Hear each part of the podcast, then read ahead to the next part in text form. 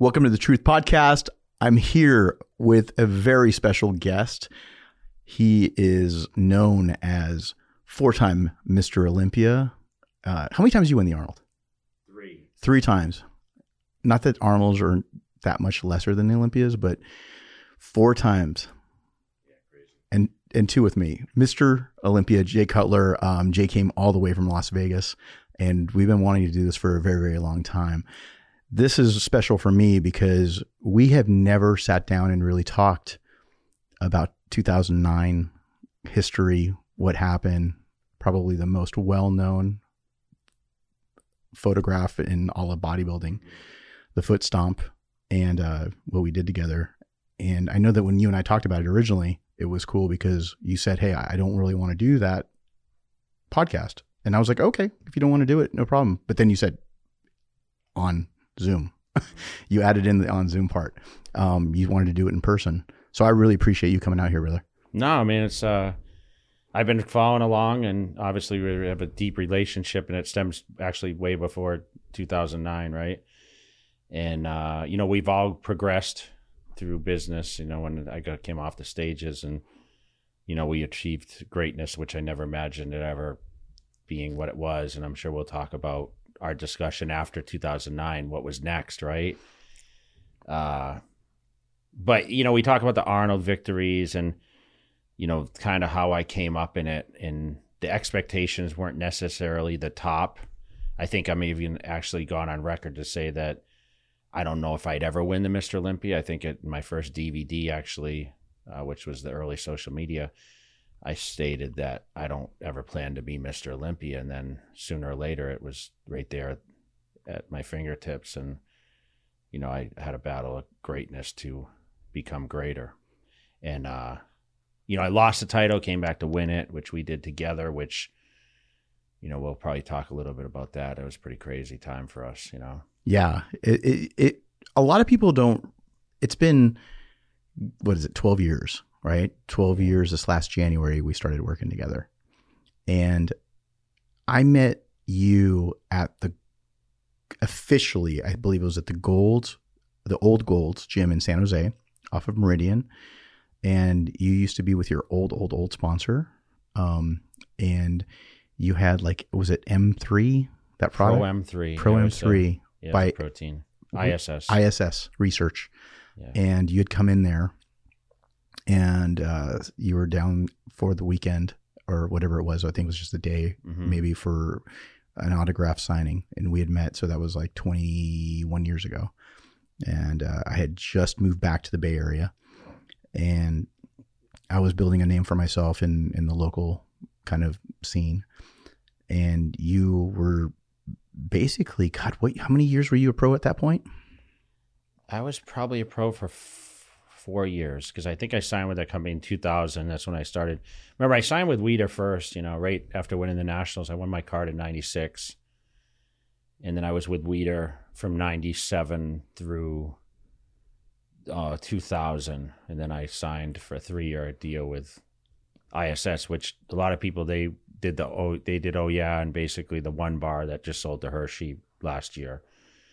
Uh, so I was with that company for three years, and then of course went to Muscle Tech later. But we did a lot of uh, you know appearances, meaning uh, we did setups and sampling and just trying to get the brand out there back then. So I did set up in gyms, nutrition shops, and you know it's a little different. You don't get as many gym appearances by the athletes now, uh, but you know most of the gyms sold supplements back then, which many do not at this point, right? Yeah, they had a pro shop. Denise, wh- which her last name is now Cook, who married Chris Cook, was the manager there at the time.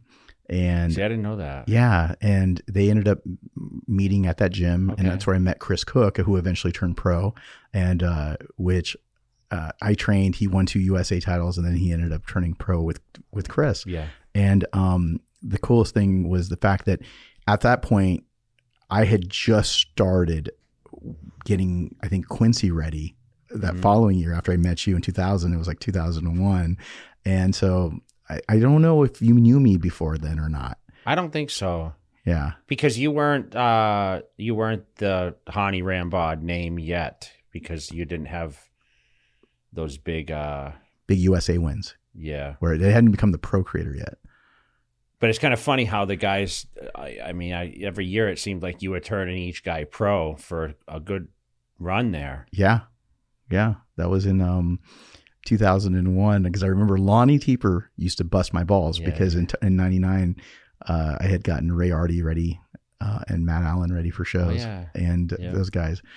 And they did Lonnie's show and he had told me, he goes, Hey, you know, cause you know, he was, you know, Lonnie, very close mutual friends of ours. And he was also emceeing the Arnold. He's emceed the Olympia before. He's emceed a ton of shows and he was a writer for Iron Man magazine. And, um, and you guys posted at his show a lot. Every year, I Yeah. still actually have that appearance on the schedule for this year too. Do you really? Every year, I, I'm there for life. I That- mean, that's- that's, how committed I am to Lonnie. That's awesome because Lonnie Lonnie's really really been a great friend and uh, he was an MC back when I was competing in my shows at the Ironman Naturally, and um, he would bust my balls because he says, "Hey, I went to Jay's house." And I was, this is my, you know, when I was getting Quincy Taylor ready in 01. And Quincy, for those that don't know, Quincy was my super heavyweight. This first time I worked with him. He uh, was getting ready for the USA in Las Vegas. And at the time, there was only, uh, they had just done the top two would win the pro cards. And I was getting him ready. And then you were helping a friend of mine, Yeah. Abbas Katami. You know, he'd call himself the Persian missile, which is not very politically correct nowadays. But, um, but, but Abbas, who had uh, done really well at the, at the state level, he won the Cal, looked amazing, probably the best he looked. The 99, yeah. Yeah, 99 Cal. And I remember being there, super impressive winning 99. And uh, you were helping him. And he was in Vegas, and you, you had just moved to Vegas.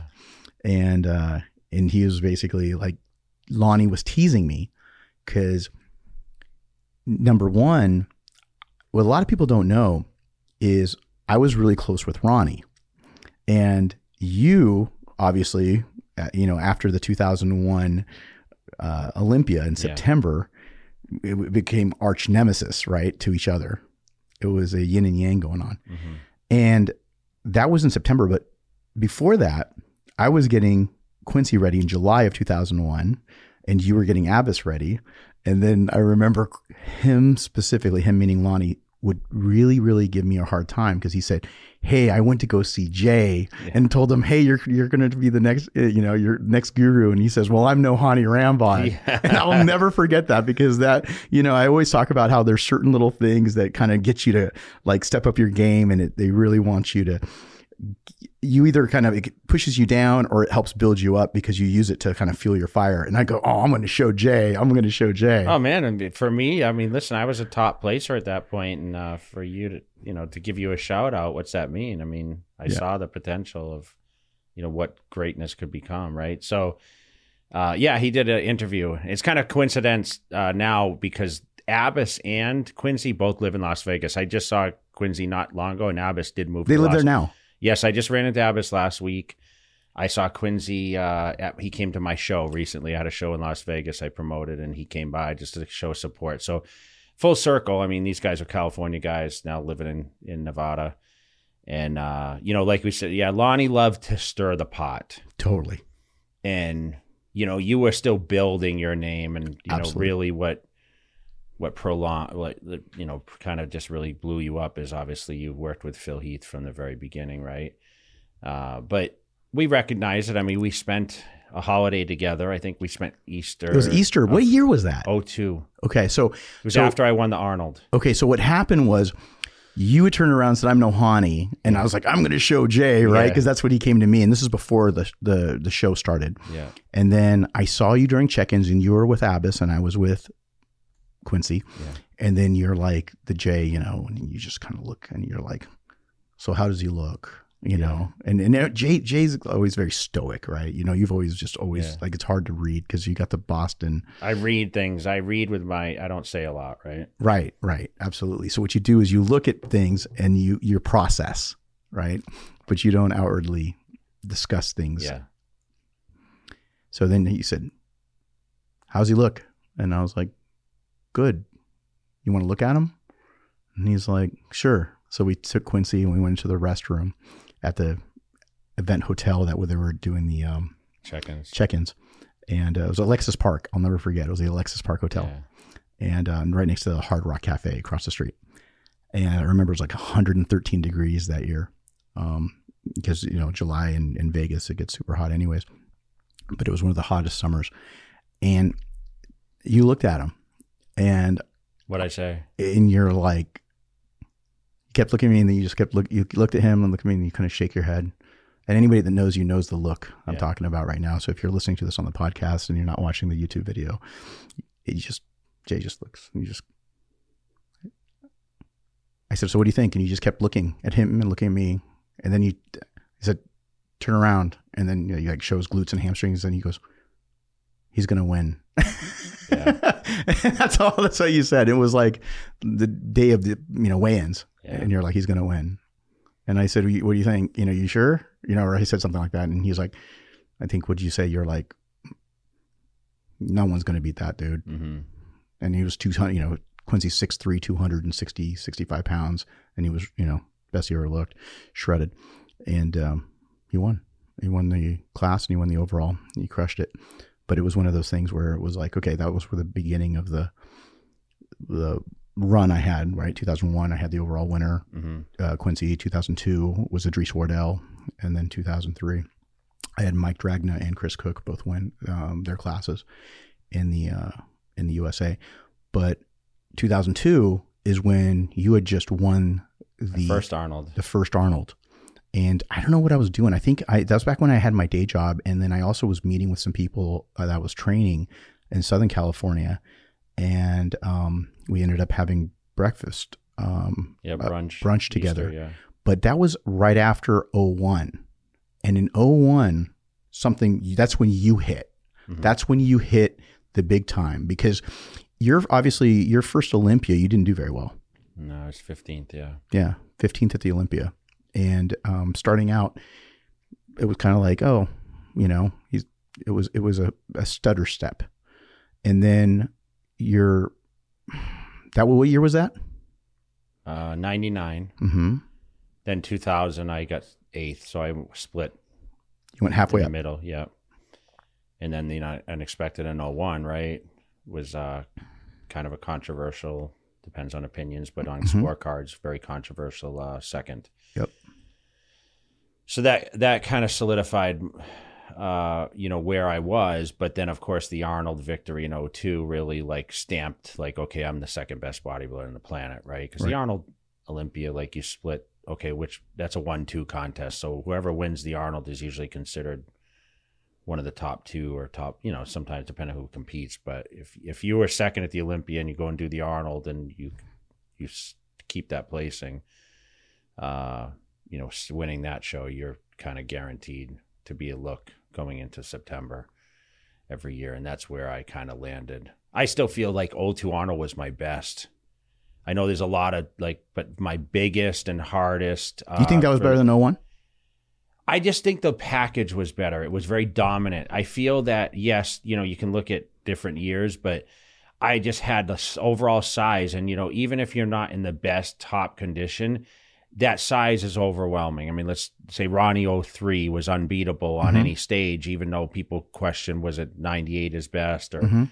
you know, and then they say 01 or 09 was my best. But I think the best combination with, you know, dominance, I think that was, I was 273 at that contest, Yeah. which Yeah. is big for my height, right? Yeah. And I felt like I was in good, I, you know, I, I was hard from behind. The back was, wasn't as hard, but, you know, the overall size and balance was there. Well, let's go back to 01. So, it, just so let the listeners know, in 01, Ronnie and I were very, very close. Mhm. Uh, I was training Alti and his girlfriend at the time, and Ronnie and I were very close. So I was definitely 100% in the Ronnie camp.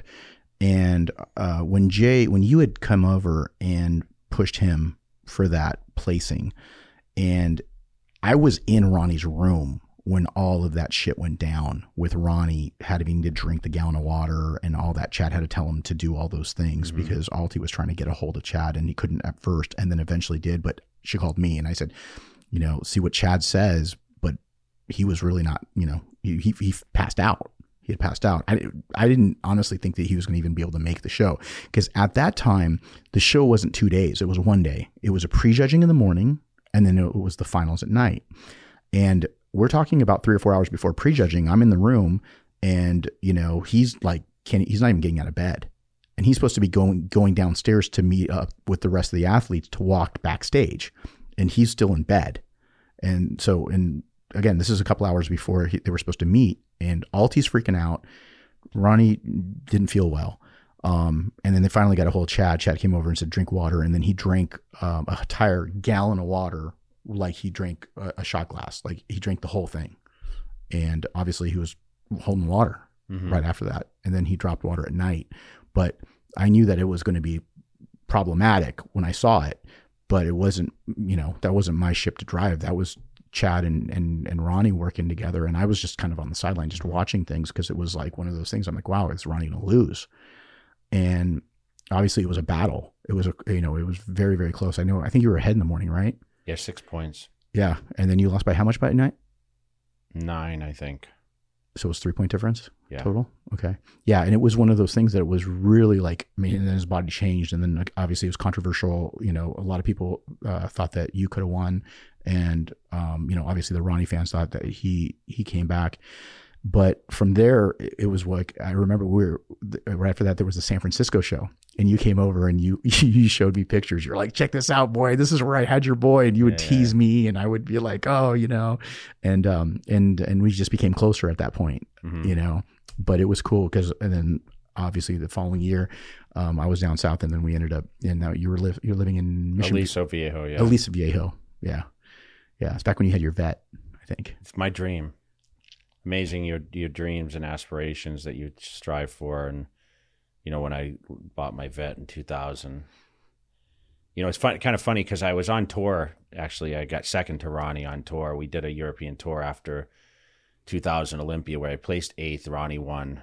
And uh, no one decided to go on the tour other than really him and i. So there were like three contests and i placed second at two of those shows. Uh, maybe there were only two shows but I placed second, so I actually got to stand side by side in 2000. So that's why I, I had the confidence a little more going into 01 also. But uh, they delivered my Corvette while I was overseas competing uh, to my friend's dealership, and I was so excited to come home. Not only because I landed second to Ronnie, um, but I you know had my car waiting for me, and that was my dream. My only dream was actually to drive my Corvette from California to Las Vegas with the top down. It was like one of those things. I play in a journey, like the journey uh, can't stop believing hits. Now there's just I used to listen to that when I was, I was training, you know, for a lot of contests. Journey was my favorite group, and you know, I I loved the Corvette. Man, it was just like the all American car. And living in Massachusetts, coming from Mass, you know, I knew moving it to California that was our dream. You know, to drive around. I never I kept my top down. I I parked at my garage, never put the top up that was my car because I had a secondary vehicle and I remember going to the gym every day for the with that vet and feeling like okay I'm accomplished you know I made it which is crazy right yeah that's and now you have a Rolls Royce a yeah. Lamborghini yeah. and a freaking G wagon crazy yeah. how far you come right yeah yeah and it, it's it's it's funny because then you have a sense of hunger and we'll talk a little bit about that that that very very few people if anybody ever ever met has in any industry, let alone bodybuilding. But I think that when you then went through to fast forward to our history, then a couple years later, you met a guy named Phil Heath. And what did you think of Phil when you first met him? Because you met him before I did. Yeah, I mean, I was guest posing in Denver. I told the story a million times, but you know, he was standing backstage, and you know, I was a guest poser, and you see bodies, right? I mean, we had been around it enough by that point and I had seen some of the great pros. And uh, he was standing over there, and I saw the crazy arms and the, the insertions, right? And I said, "Who's that guy?" And they said, "Oh, he's the local local, local guy." I think I asked Jeff Taylor because Jeff Taylor was the chairperson that brought me out there. It was in Boulder, Colorado. And uh, somehow I just I went up and said, "You look good. What are you doing?" You know, and Phil's very talkative, right? He's yeah. very friendly. And uh, I said, "Man, you know, you know, you, you have a lot of potential and whatever. And I think he said, oh, I wanted to do a show, but I just didn't have the money or something. He was trainer at Bally's or something at the time. Somehow we can, we, you know, I guest posed and that night we end up eating at Cheesecake Factory right there in downtown Boulder. And, uh, you know, we got to strike a conversation and I remember walking away and thinking, "Wow, this guy's he's intelligent, right?" And he, I think he has a head because I always, I always looked at people's physiques, but I also had to read the person and their drive and what they're about with their, with their vision, right? And sometimes you can get that gist when you talk to people, like what their goals are. And I just was impressed by that with him. I think he kind of had that mindset, which is very important for bodybuilding. And I walked away from that and I said, hey, let's, we exchanged numbers. And I mean, I remember Sunday I reached out to Peter McGough at Flex, Muscle and Fitness at the time. And I said, hey, man, I just found the next Mr. Olympia. Did you actually say that? Yeah. Wow. You thought he was that good then? Yeah. And I, and Peter had him signed on Monday to the books and he had money to f- compete. And I think that's when you guys linked up. But it's funny, I called Chris Aceto too, and I'm like, hey, I found the next Mr. Olympia. And I sent him pictures, and he goes, no, he didn't think so. He didn't think so. Huh? No, he didn't think so. And uh, so I felt pretty solid when eventually Phil came up and made it. Although I always mention I didn't expect him to come so fast, right? Right. Like and take me out. Uh, but it was, I was impressed with Phil's body, but I was more impressed with his mind and the person he was, and that's why I knew he, there was a lot of great things that Phil Heath would give to the bodybuilding world in the future. And, you know, I believed that he had the body to win the Well, biggest. I think I think the crazy thing about it is that you know do you have those that picture you know and you were probably at one of your biggest and he was just starting out. Yeah, I think that was the. I think that I had met him prior because he competed or something. Yes. So this was after that picture, which I didn't even realize that picture even was. He's like, "Oh, I had met you," but we never conversed, right? Right. It was just a picture. Yeah, it was just a picture. Okay. Yeah. Yeah. I'm sure we can find the picture and post it up. But it's one of the things that um, I was impressed with because when I met Phil, it was basically when he was hitting the stage as an amateur trying to turn pro. Because I had some people on the show in 2005 and he was doing the USA. And at that point, um, I knew that he, you know, had some friends that were helping him. And some people said, Hey, you know that guy that you know what do you think of him i said i think he's really really good i think that um it's one of those things where see how far he goes but you know me i'm i'm i'm a person who always says there's so many people you know the richard joneses of the world who Mhm. who was from your neck of the woods Mhm.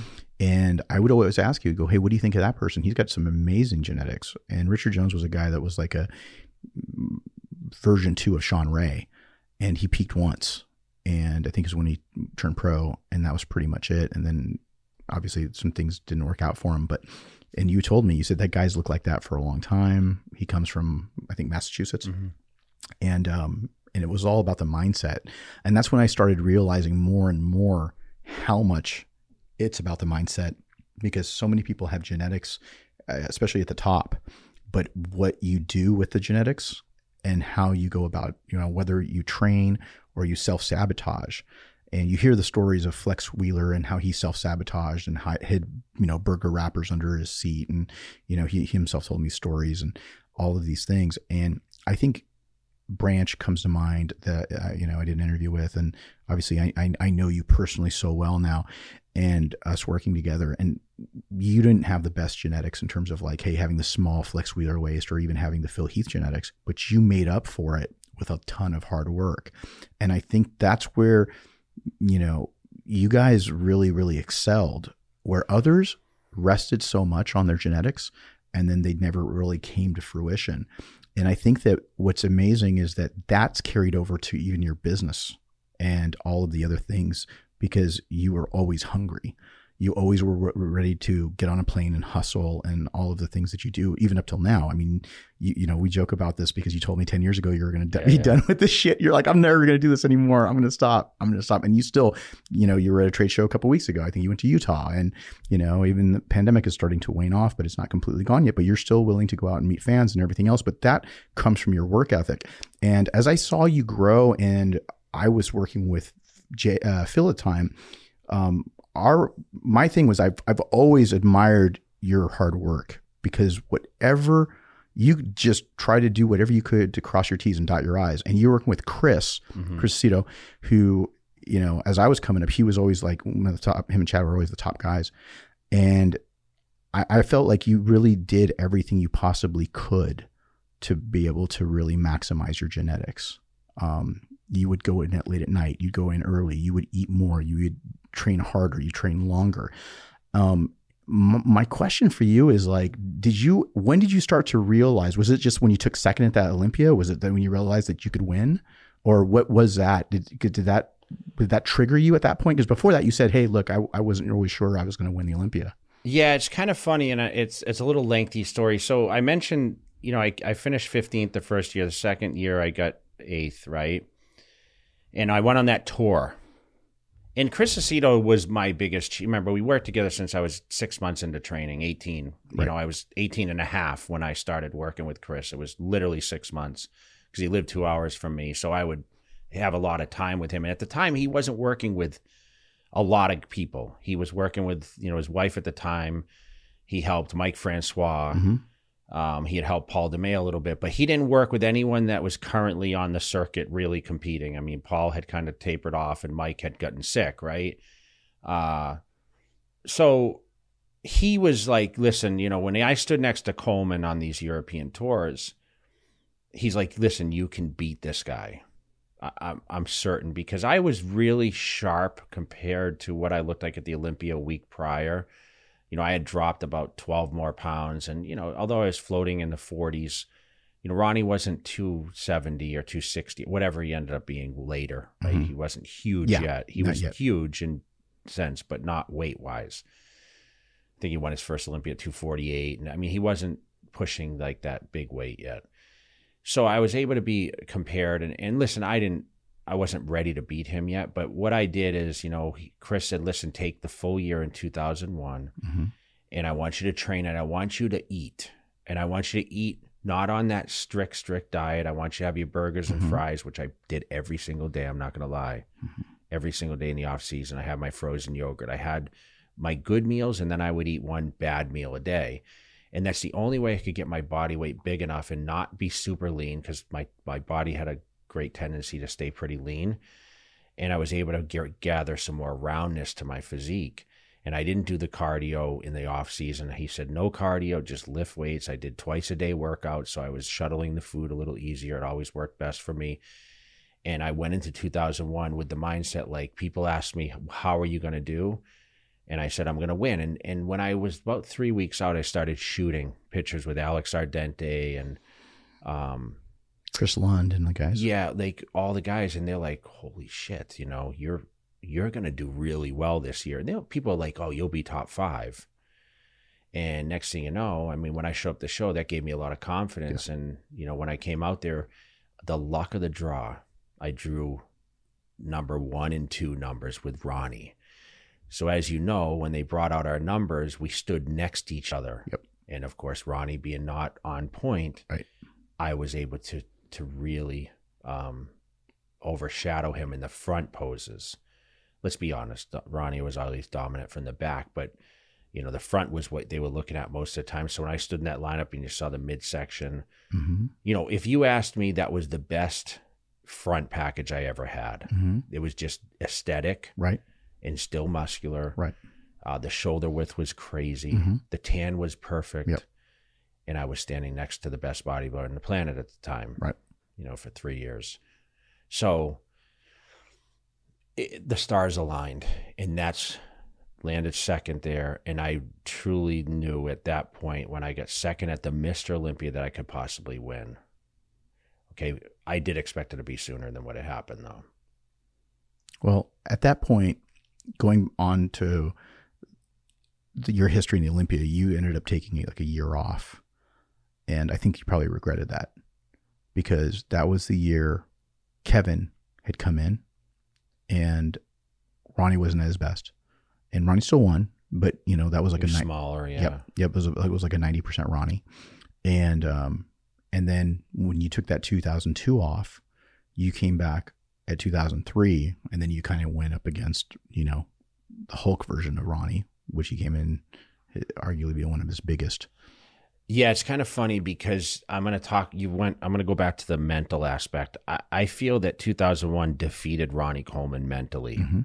Okay, we we know Ronnie's mind is crazy strong, right? Right. But when he had to go around that till that you know till he had the chance to stand on stage again, there was always that whispers of like, oh, you know, it was close. Jay Cutler maybe should have won, right? Right. Because you had your believers that, Yes. that followed it. Right. And I believe that it, I defeated him. Like that was Mhm. like a punch to Ronnie. hmm And he's he didn't know what to come in like in 2002. Right. And that's why he came in small. He's like, you know, I'm just going to go back down to 248 like I was when I won my first in 98. I'm going to be ripped. And Right. that's when you learn. Like you can't just go backwards after you gain muscle and it just doesn't look the same, right? Right. We all progress.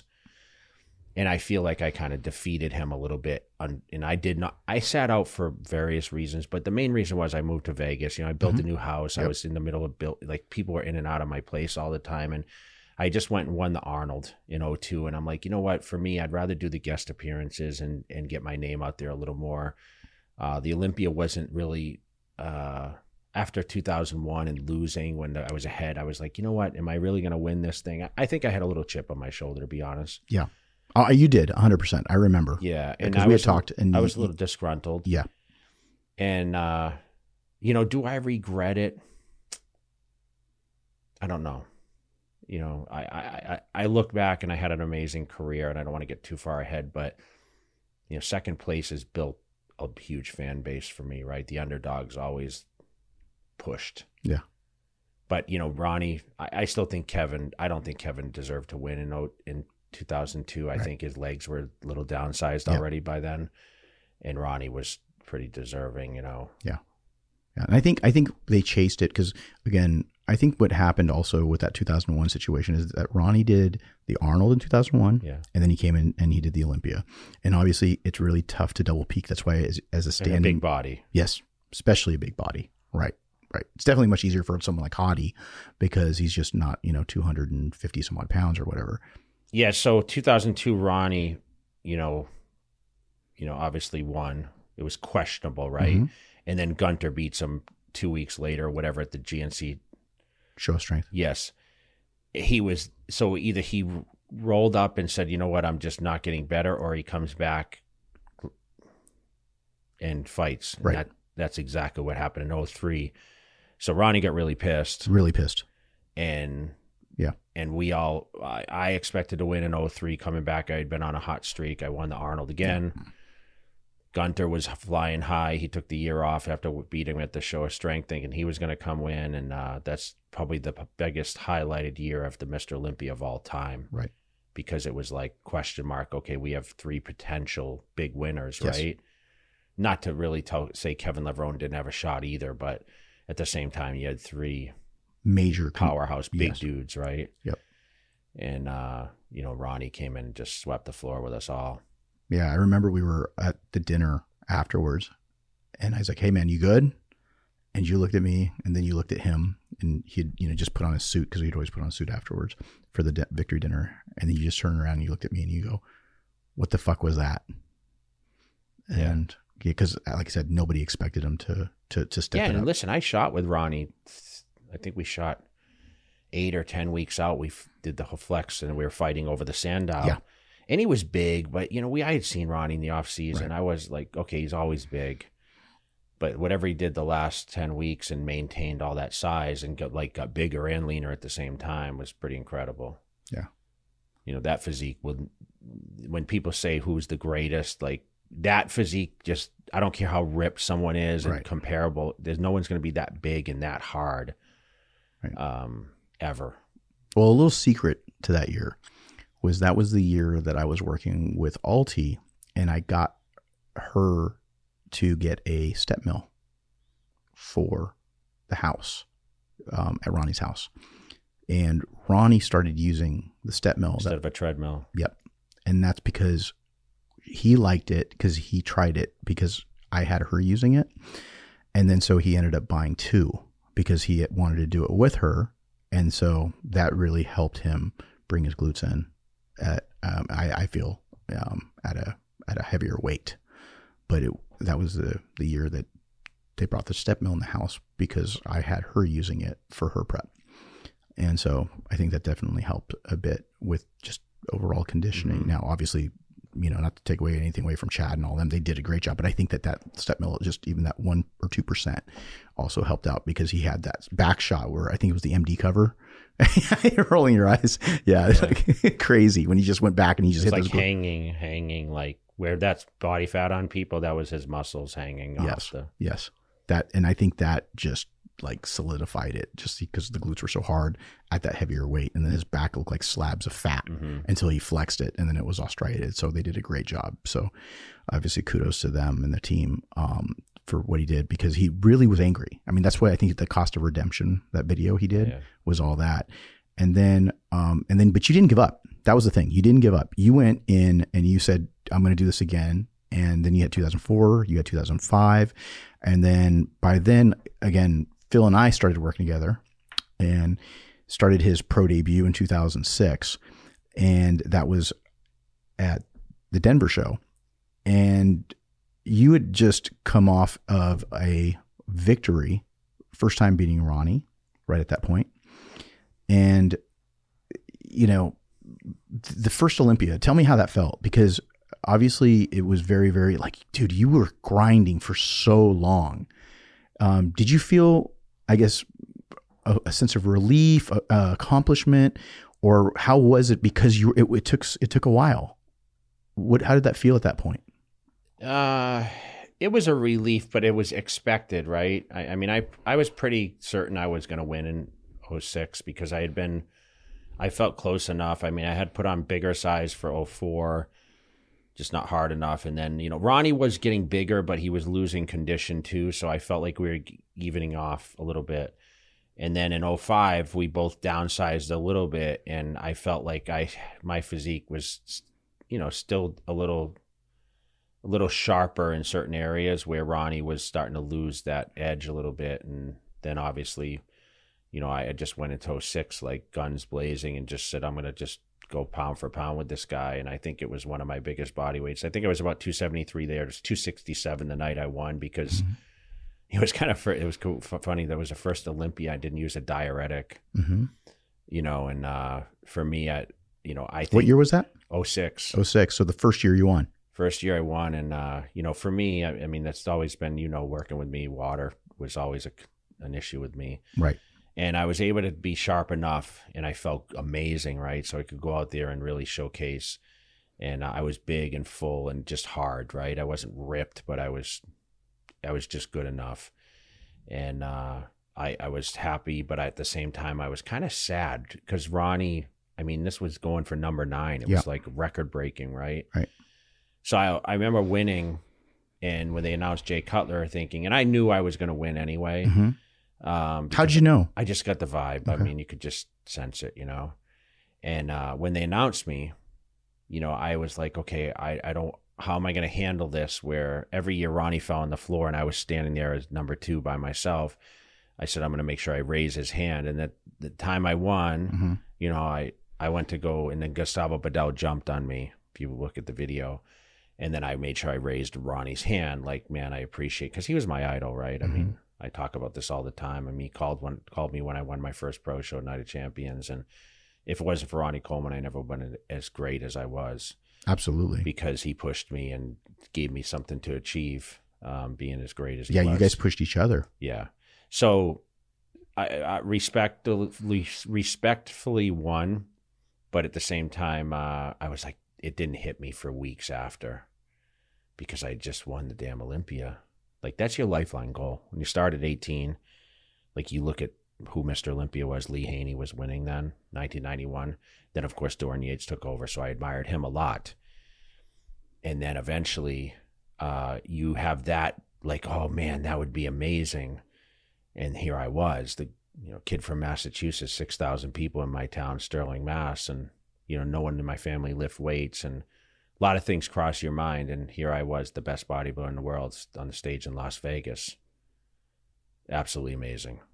Yeah, I think um, just again, I was there. Uh, you know, I've been to the Olympia the last twenty five years or however many years it is, and you, you just Ronnie knew, right? He knew whether he heard or or he felt a thing. You could just tell. Like you watch the video, and he's just like looking down. He's just kind of got. He said to me, "You won. You beat me." Yeah. Someone told him backstage before the announcement. Yeah, that's what he that, that's what he told me later after right after the show, and um, it, it's funny because again, Ronnie and I were very very very close, and it was one of those things where it was just like absolutely devastating, right? It was just kind of like, you know, he was going for that big, big win and trying to beat the record. And so, um, but, but you're right. His body did start getting a little bit deteriorating a little bit towards the end. And obviously he was getting some, some of that atrophy, uh, through the one arm tricep and, and, and lat and whatnot. But I think, um, at that point, you know, it's also, um, one of those things where now you have to turn around and step up your game, knowing that the person that you was, and that's hard to do. Well, Ronnie Coleman, you know, right? It's it's it's it's achievable unless you, Ronnie Coleman was the guy before you, in my opinion. Do you so, think because because he was so good, that's kind of why you had kind of like that stutter, like right after that that that following year in 07, you weren't as good? No, I actually had an infection, so that's oh, what okay. hindered me. I mean, I felt like, you know, I knew in 07. I mean, I tried to come in as big in 07, which I think was another mistake because Ronnie wasn't there anymore. I wasn't battling guys like that. So between that missed timing, but I did have a shoulder infection that that did affect me a lot, and it it wasn't the best look for me. And right. obviously, that was the hardest Olympia I've ever faced in my life, um, posing wise, and you know the aftermath of Victor Martinez, you know, almost winning that contest from me. Uh, but you know, looking still, I mean, I still, and people may call me crazy. I still felt that I, I, I mean, Victor's never been a hundred percent, mm-hmm. and I think, uh, you know, but I did, did lose. I had a hard time figuring out who I was at that Olympia without the Coleman battles, like, you know, that kind of died. That was a new era, right? Right. Right. So I didn't really have any competition that I eyed because it seemed like it was flip flopping every year after that. Who was going to be second or third? Gustavo came up, and you know then it was you know Gunter was still there, and I mean it was just always someone new that was going to be the threat. Dexter Jackson, uh, and then of course you know Phil. Right. Right. But you th- you never thought Phil was going to come out that fast, is what you thought? No, I mean, I, I mean, this. I remember sitting around in 06 thinking, "Oh, this is the future," but the future when I'm gone and next thing you know, I mean, I hung out a lot longer than I expected to. Right. It's partly your fault, I think, but yeah. I mean, I really contemplated retiring after 2008 when I lost to Dexter and yeah, that's it. That that whole thing. So, you know, you fast forward from the 2007 and you went into 2008. Um, obviously, you weren't at your best 2007. You were holding some water due to your shoulder mm-hmm. infection mm-hmm. you just mentioned. And um, I know a lot of people were just like, man, I don't know if Jay should have won. It could have been this, that. It's a lot of negativity. affected. Me. It affected you, huh? Yeah. I mean, look, in 08, look how I came in. I was questioning, okay, how do I need to come in? Right. You know, I was kind of at that crossroad, like, okay, I don't need to be big anymore, but I need to be ripped. You know what I'm saying? Mm-hmm. So it was just, it was tough. It was tough. I mean, trying to figure out your identity, right? And then I lost to Dexter which did I you did you think you were going to lose going into it? No. In 08? I actually like took my clothes off backstage, and people around me were like, "Damn, you look so good," you know. Uh-huh. And I don't know what happened between the time I took my clothes off in the posing room, and like in the changing room, to mm. when I got on stage. I don't know if it was nerves or, you know, whatever. I mean, I I attribute it. I was eating some some rice leading up to that show, and it was like from a restaurant. And I have a feeling it was loaded with salt, and of course, you know, we know how body reacts, and you would especially know and working with me. You know, I, I just think it was just temporary fullness. You know, right. I was flat, and then I I think I was more flat, and I got pumped up temporary fullness, and then once I got on stage, I was just deflated and watery and just looked like shit. You know, right. And Dexter won. Now I never questioned he deserved to win, you know, but I always said like I gave the title to him, right? I walked away and then I was backstage like, damn, like what do I do? And you know, then you take over where that kind of went because you know we touched base within a month or two after that contest. Well, yeah. So for those of you that don't know, in 08, that was Phil's pro debut. And by that time, I had uh, worked with Phil for the 2006 shows, the uh, 2007 shows, and then 2008. And I sat Phil out of the Olympias, even though he was qualified, because I wanted him to take a little more time and grow. And I've always been a person who's an advocate of picking and choosing your battles and not over competing and letting your body be able. My old saying is just don't be in such a rush to get your ass beat. And that's why I didn't put him in the Olympias right away. Um, so the first time I did, it was basically in in a great top three finish with you and Dexter in his first Olympia. And now instead of me feeling part of the Ronnie Coleman camp and mm and all the success that they had, um, I was able to finally be able to bring one of my own in in the mix. And again, I had you know some really good people that were amateurs that turned pro, and then I had some pros that were becoming um, really good Olympia, uh, you know, poss- possible Olympia quality. And then having Phil go into the top three, it, it really put him go, wow, you know, the gift is really now starting to be a threat. And it, I felt just elated by Phil being top three. But then I saw you backstage and, and, and I hate to use the word broken, but you were, you were definitely just shattered, mm-hmm. uh, you know, like you were just, I mean, devastated because you just won twice and you're just like, holy shit. And I, I you know, you're going through a lot and, and even though I was never in your camp up until that point, it was one of those things that I really felt really bad for you mm-hmm. because I just felt like, holy shit, this guy just took his whole life and chased the best bodybuilder on the planet, Ronnie Coleman, in the history of the planet and the history of the sport. And now, you know, he he had a tough run. You know, you you you beat uh, you beat him, you beat Ronnie. Then the second year, you it was like this questionable win, um, and then you go in and you lose to Dex and I'm sure nobody saw that coming.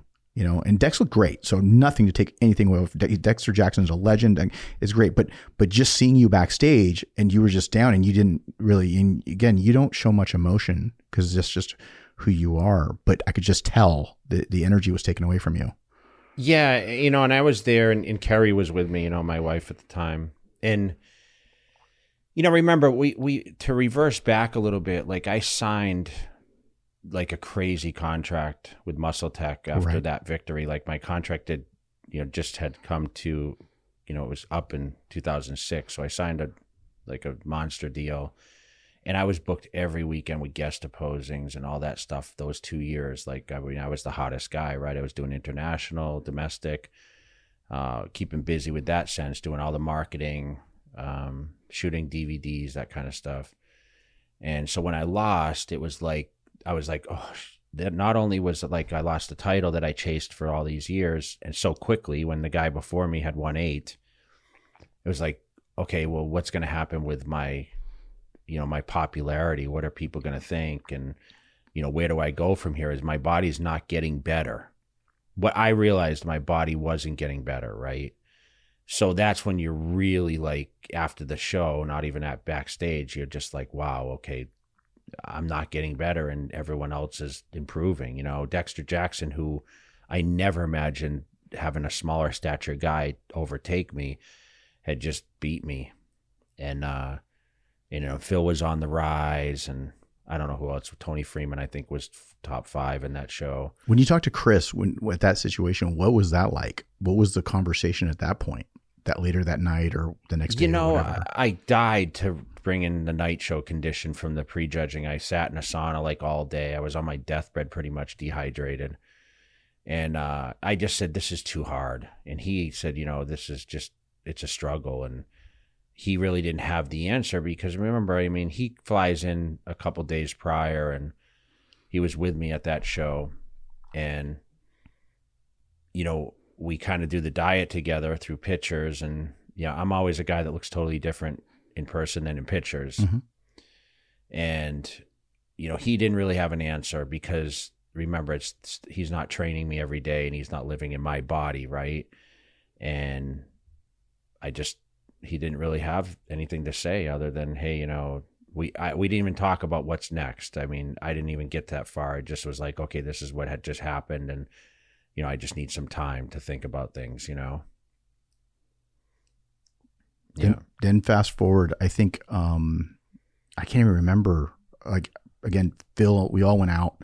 Um, yeah, think, we partied that night. I yeah, yeah, yeah. That's so. It was kind of weird because it was like that's Phil's the like, kitchen. We went in the kitchen. I had I had an after party because they used to pay me to do these after parties. So we were at Privé, which is in Planet Hollywood, and you know we had this big party there. And I remember like not wanting to be around that many people. So instead of the big booth in the back. They didn't care because my friends owned the club and they would, you know, have me come for my after party. They thought I was going to win.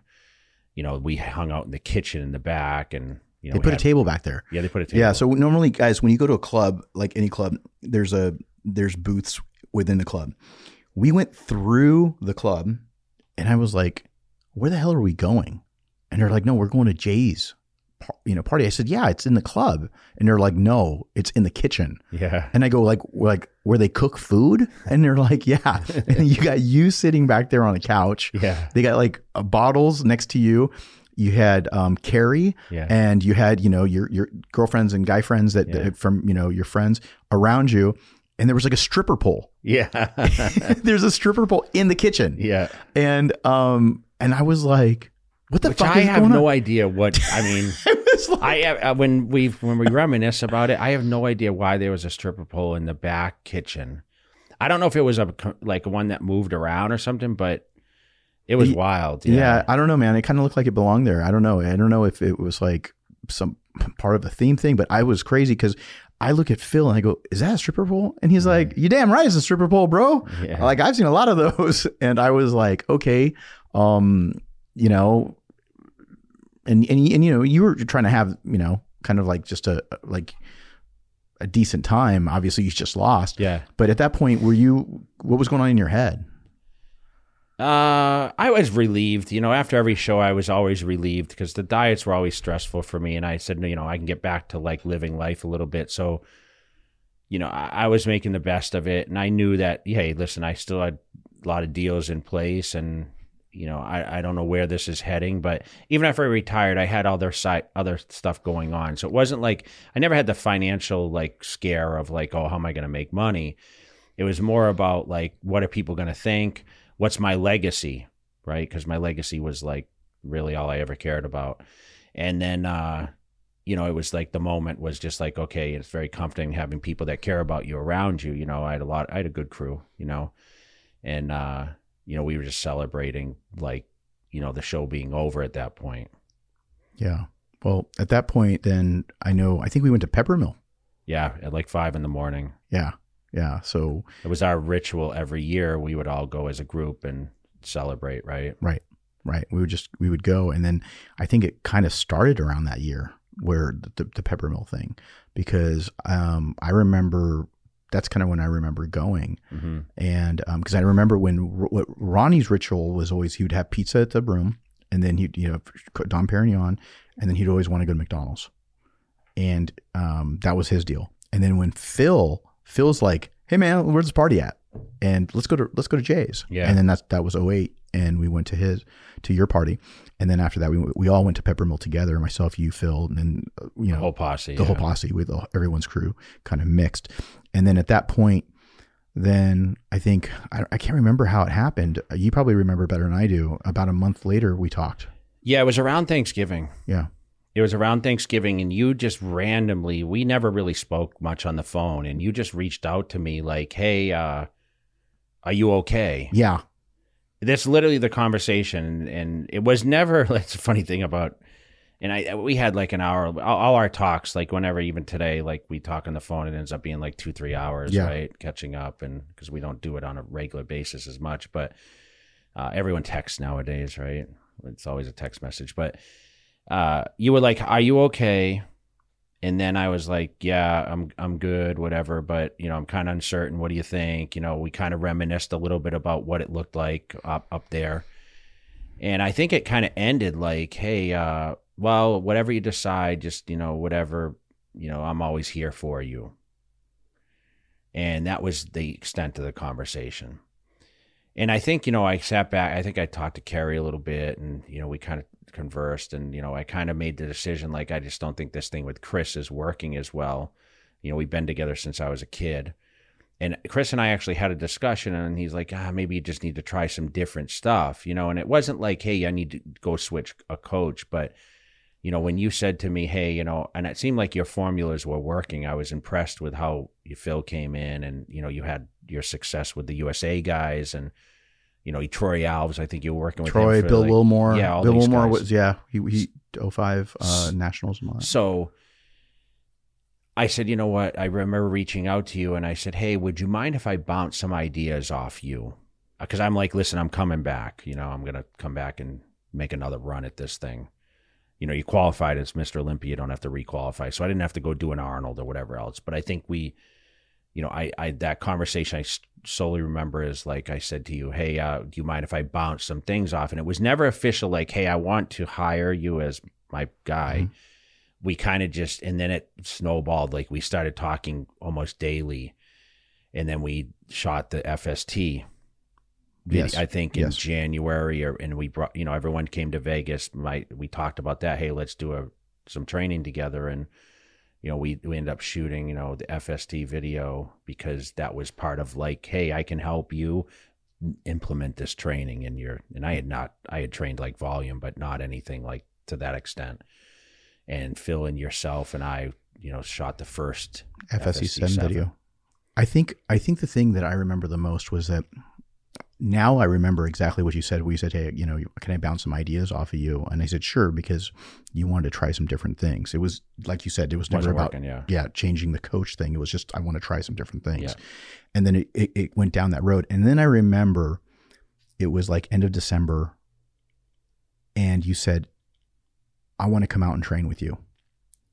And I, and the reason why I remember this so vividly, and, and it was going to be the first week of January because it was my birthday, and right around that time, the reason why I stopped competing was because I tore my ACL, and I hadn't fixed it, and that was the year, 2009, nine years after I tore it, that I was going to actually going to fix it that week that you were supposed to come. So I said, you know, oh man, I was talking to Fairness and I said, hey, look, you know, I got this thing. And she's like, well, you know, what are you gonna do? And I said, this this is more important. I'm just gonna move the surgery back. And um, this is opportunity for me to, you know, do something with Jay. It would be cool. Mm-hmm. Um, and it was always also questionable in my head because I was so loyal to Ronnie that well, is this going to be like this is like cheating on my you know girlfriend type thing mm-hmm. like what's going on but but ronnie had already left like he was already kind of like done retired yeah yeah retired at that point and then i was thinking okay well, is there going to be an issue with phil? Mm-hmm. right? Because again he had been just been third and you had already won you know two times and then you had just taken second. So you know second and third is that going to be a problem? And then i think i remember reaching out to him and i don't know if you did but i know that i did and I, he, he you know he actually told me you sh- he pushed me you should talk to Hany you should talk to Hany you should talk to Hany but we never had an agreement you and i it wasn't like hey no you're gonna be my trainer for this show right. i'm gonna pay you like it was like hey let's just train mm-hmm. and let's just go with it and phil gave me the blessing he's like you know you really should he's really good and I was like, yeah, does he know what he's doing? You know, I of course asked the questions, right? and and uh he kind of gave the blessing, like, yeah, you know, and then it was like we were all a team. Yeah. Which was probably the greatest point of my career, to be be mm-hmm. honest, you know, because it was, you know, we spent a lot of time that year. Several and, years. Yeah, but it was like that first year was like amazing, you know, because we trained together a lot. A lot. Yeah. And so that was the first time, time, we did the, the, training here in San Jose. Yeah. And back when it was gold. And we did our first you know sessions together because yeah. I was trying to teach you what FST seven was about, yeah. and it wasn't like you know people say it was cluster. You know now that it's funny because somebody said to me about cluster training, but that's a you know, or if it's uh, just a high like a pump sets or this yeah, or that, and I, and it's like high intensity meets high, high volume, and also the food around it and then the supplements you know i'm you know obviously so big on natural supplements yeah, yeah. and and putting all of that together and it was like that first arm workout in january and uh, yeah, you know what's crazy too is I'm going to mention is we were sampling the EVP. Uh huh. Do you remember you were giving me? We called it the purple powder, and I remember thinking like, damn, like what is this shit, right? and you're like, just drink it. And to be honest, it didn't taste great at the time. Yeah. it was like a trial and it was just in a white mm-hmm. tub. Yeah. It was in the tubs I think you currently use, but yeah. you're like, just take it. It's going to make you full as. And I, you know, I was like, damn, I'm so full. But it was the training too. Like right. it expanded everything. Those seven sets at the end to blow up. I never had done that before. Yeah. And uh, so that's funny because Evogen was kind of born. I don't even know what it was called at that point. It was Evogen, but it was like we I just came up with the name Yeah. because um it, before that I was you know consulting for BSN Yeah. and then I had just started you know Evogen right after I was finished with BSN. I'm like okay I'm going to do my own thing, and then I was already you know doing a lot of products and uh, like you know little you know lots of different stuff for for my guys. Phil was my human guinea pig when Yeah. it came to some of the products, and then you were like okay what is this going to do? You're like, you know, what, what, and you'd always say, what is this shit? Well, you know, you're giving me a cocktail, and I, I didn't, I knew what I was taking most of the time. I worked with some of the better supplements, and then all of a sudden, you're just mixing a drink for me in the corner, and you're like, drink this. so I'm like, okay, am I working with a mad scientist at the same time as like, what's the protocols here, right? Uh, but that's kicked off. I mean, we trained, and then we talked about, you know, let's shoot this FST thing, and I think, you know, the kind, the rest. yeah, but you forgot history. a big point. The first workout, you almost threw up doing arms. Really? Yeah, we See, I don't, I don't recall those yeah, days. Yeah, yeah, you almost threw up. I remember, and you're like, bro, like I, I like you I know, don't 'cause train like this. yeah. Yeah. I don't train like this. But it did also, in all due respect, it was also several months after the Olympia. Mhm. It- so it was like the first hardcore training. It was like the beginning of the year. So you were just like, let's go. I want to do some good workouts. And that's what, like you said, that's what it was about. It wasn't about me taking over, you know, being your trainer, um, like your full on coach. It was just like, let's get some workouts. Yeah, no in. one had ever trained me to that point. Chris Aceto was my nutritionist, but he never structured a workout. It was like, okay, you do what you do. So I never, there was the first time anyone instructed me how to work out from the very time I started at 18. So that was a different an aspect of what I was, you know, doing in the past. Right. And and and you know, I wanted you to get stronger and also to be able to like uh, my whole thing was this a bigger muscle is a stronger muscle Mm-hmm. and I was putting together all the philosophies around the FST-7 method, but I also wanted to make sure that you understood what was going on. So I would always talk to you about it. Mm-hmm. And then what would happen, which was cool, was that you would implement it, see the change, and you're like, yeah, bro, I think this is kind of working. And you know, you're starting to get rounder, more upper chest because you're so wide, right? So it was always, always like, let's really build that shelf in that upper chest. Yeah, so it wasn't shallow. Yeah. Yeah, so it wouldn't be shallow. And then um, as we kept going, it kind of became a little bit. Um, I remember w- we ended up doing some stuff with the FST-7 video and everything else. And I think in July, I was at the, at the USA, and that's when we got together.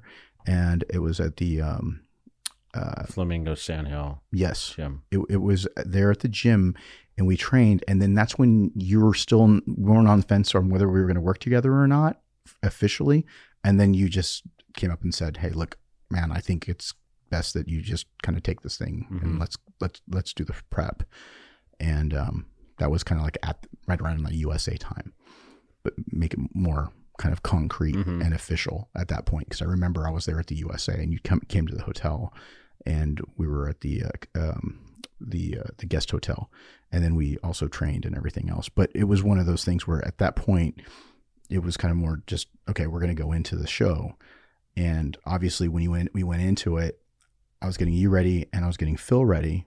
And he just always told me, just bring him in his best, bring me in my best. And the thing about where you were at at that time too, which is really, really crazy, was that, you know, I remember Muscle Time, right? Was the big one of yes, the things website. yeah, website. And um, it was like Get Big, it was Muscle Time, it was all those um, sites. And they had basically said that you wouldn't be in the top five. You'll be lucky to be in the top five of that show coming up hmm because of kind of your like on the way out. And you and I and I remember it affected you because you kept bringing it up. And then you said like, all I know is I just got to come in, you know, m- you know, come At in my best. at my yeah. best and that's what you said like just let's just you know um but my system was obviously very very different because there was it was much different than what you did with chris because number one the training and we were constantly training Mhm. together and we were training as a team kind of like i said I, I was training you but i was also training phil and you guys had good com- camaraderie and it'd be very different than if it was like kai or something like that right because obviously kai doesn't have the relationship uh, um, like with phil and whatnot but it was one of those things that it made it very easy for me to be able because everyone's like, well, how are you working with two top guys? And I said, because they get along, you know? And so I think it fed, you guys fed off of each other. And one of the things is that you ended up um, going into that show knowing that if you crossed your T's and dot your I's. But I think the biggest thing that you know uh, people ask me is how were you? How was I different? So my question for you is how was I different than what you were used to going into it for the last you know for the last twelve weeks? Uh, cardio twice, you know, twice a day, which I never did. Step mill, did step mill. I never did used it before. Right. It was too. It was too much work. Um, more food, more food than ever. The Hany switching. special. Yeah, I mean, I mean, listen, I always hate fish, but Right. no protein powders. Uh, definitely no condiments, which I'd never used anyway. But you were particular about even my carbs. I was eating oatmeal in the Mhm. morning. We switched to grits. Yep. Um, and it was just an abundance, abundance of. It was more protein than I had, you know, handled before. Uh, so and you know what? You rode my ass. You rode my ass. But you know what the funny thing is? You never, when Muscle Time had that, oh, Jay's not in the top five, and I said, Hany, what do you think? You would never said to me, you're going to win, or you're going to be top two, or you're going to be top. Like, you never, it was, there was that kind of uncertainty because you, you knew that I could come in at my best, but where are the judges going to put me, right? Yep. Uh, there was always that question. And I've noticed that even with the people you work with today, I always ask about your people. How do you think he's going to do? And you're never like, you never told me, Phil, he's going to smoke everyone. And I don't know what your discussions inside your circle is with him. And she would tell you the same thing. I don't. But I just be honest. I, he, it's like, like you were you were uncertain. Yeah. and you made sure that you weren't, you know, riding the dick like, hey, you're gonna win this, you know. Yeah, because I didn't want you. And I was ever- surrounded by that.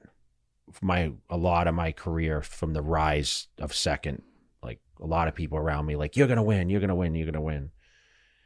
So it was kind of nice to go into that show. It gave me more drive and focus and determination to be better because, you know, you weren't like guaranteeing me anything because we didn't know what the body was going to unfold like. We both never realized. And, you know, I remember being in the hotel before I head to prejudging, and I remember Farronez took a picture on her phone and I don't know what I looked like, you know. And she goes, when she took the picture, she goes, "Holy shit!"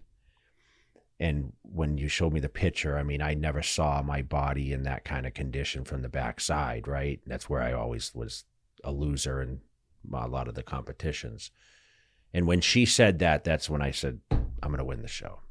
I knew right then. Yeah, you looked at the picture and you said to me, "Who's that?" Yeah, You literally didn't know it was you. yeah, It was it was a back shot, and uh, your Christmas tree, your glute hamstring tie-in, and everything else. crazy. Yeah, yeah, it was just insane. And you were like, "Who's that?"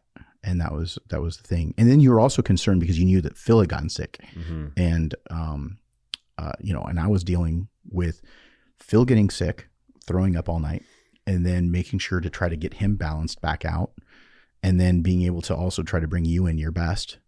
And so I was going back and forth between that, and so it was very very difficult for me because it was it was just one of those things that it was going. Well, if you remember, forth. Phil was actually hyped to probably be the front runner. Yes. Him and Dexter were going to beat me, Yes. right?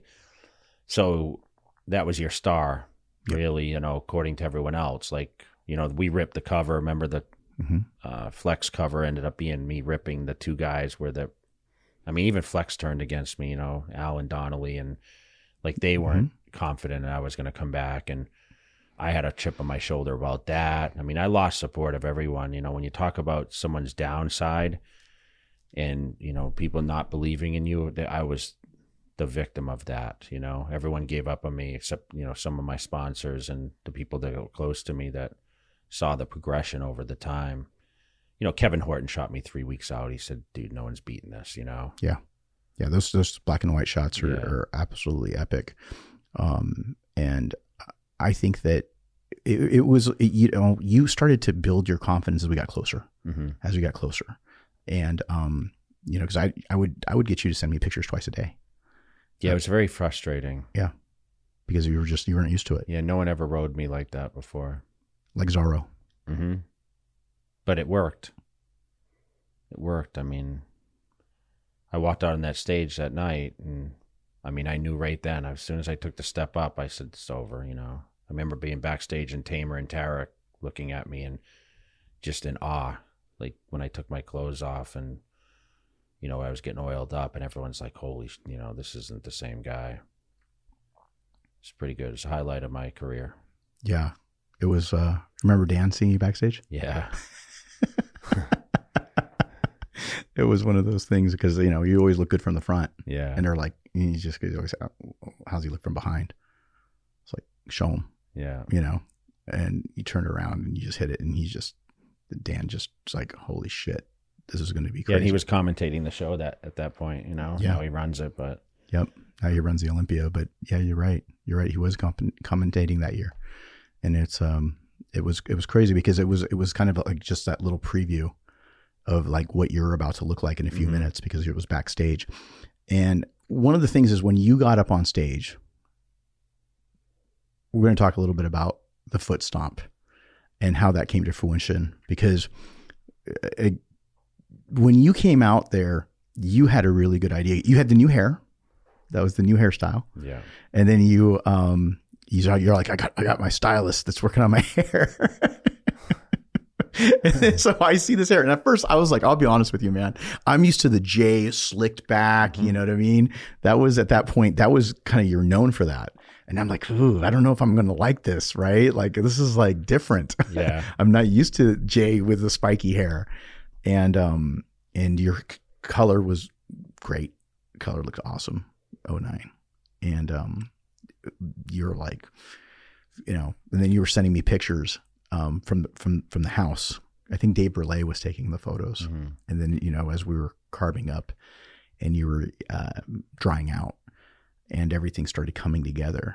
And I just, you know, I kept saying, "Hey, look, you know, I think we can get a little deeper here in, in terms of separation." Because I always always would look at your midsection, and I Mhm. would always say, you know, like looking at photos and kind of studying your physique through the years, I always knew that there were certain body parts, like having certain um, separation through your ab- abdomen and your abdominals, where I knew that you know at some point it starts to suck in, and I kept saying, "Hey, are we there yet? Are we there yet?" And you're like, "No, we can go a little more. We can go a little more."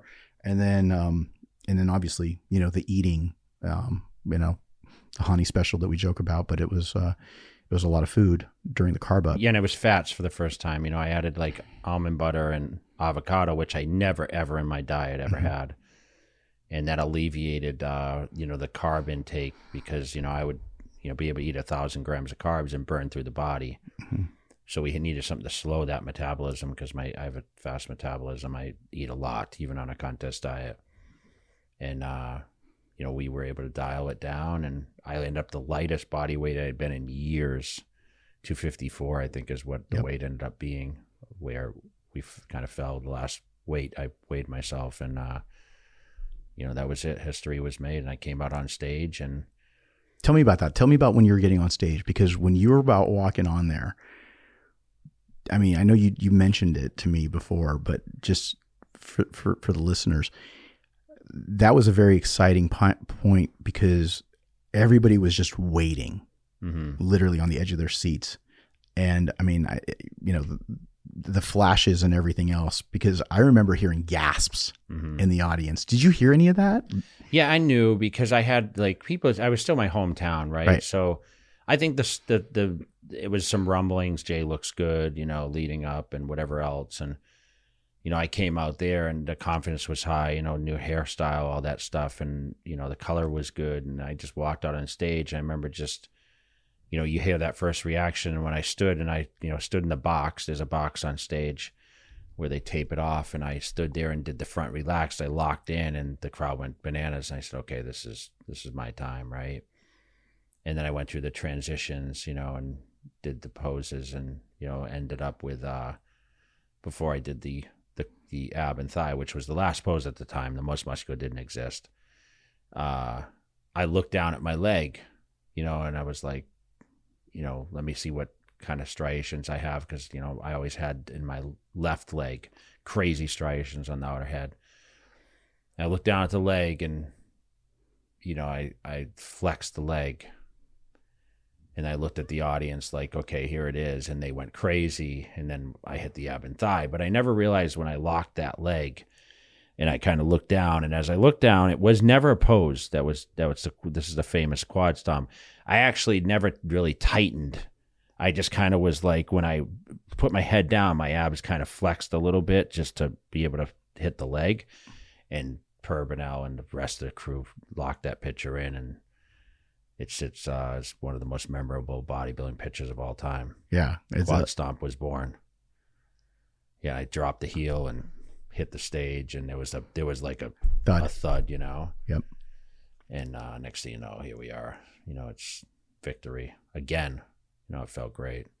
Yeah, it was it was cool because when you won that night, um, it was all that hard work, everything else, and there was so much buildup and so much pressure. And then the coolest thing that I realized that night, and I didn't realize it um, at the time, but looking back at it, is that you always had to split your fan base with Ronnie, and then obviously the whole thing, and you know that's the second win, then not you know losing to Dexter, so it was even when you won the times you won, it wasn't a, a clear cut like straight 1sts Mm-hmm.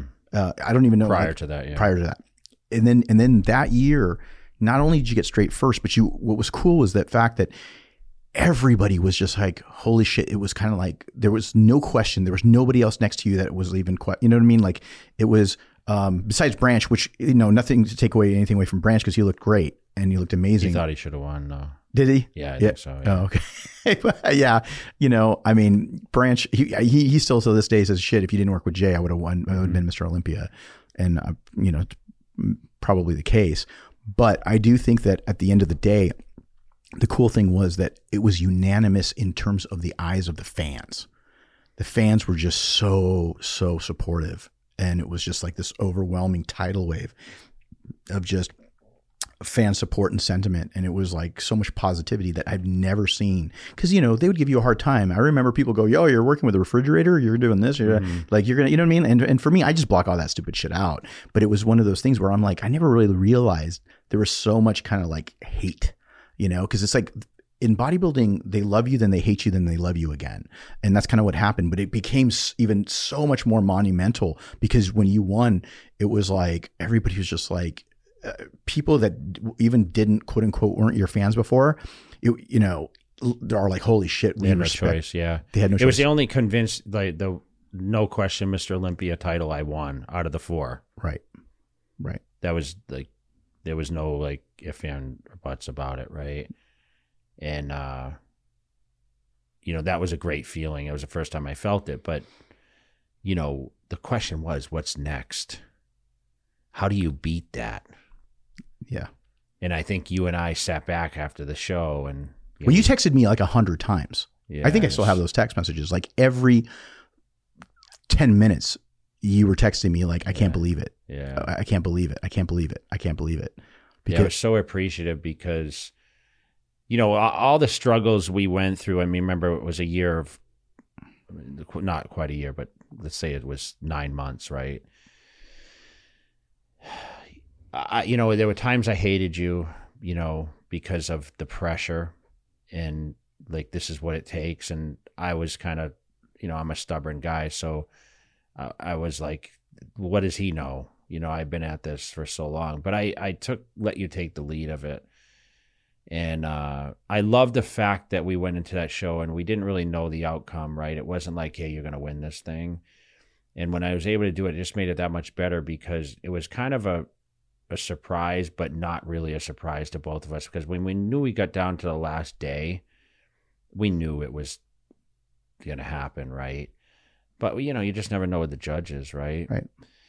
And, uh, you know, but I displayed the best package, you know, qu- arguably the best I've ever had, right? And I knew at that point it was like, okay, how do we beat this? But at the same time, we re- like it revitalized my career, and it gave me the opportunity of that much more uh, popularity. Like you said, I I think like that by that time, Ronnie Coleman was way gone, and I captured now his mass audience, and solidified myself as undeniably the best bodybuilder on the planet.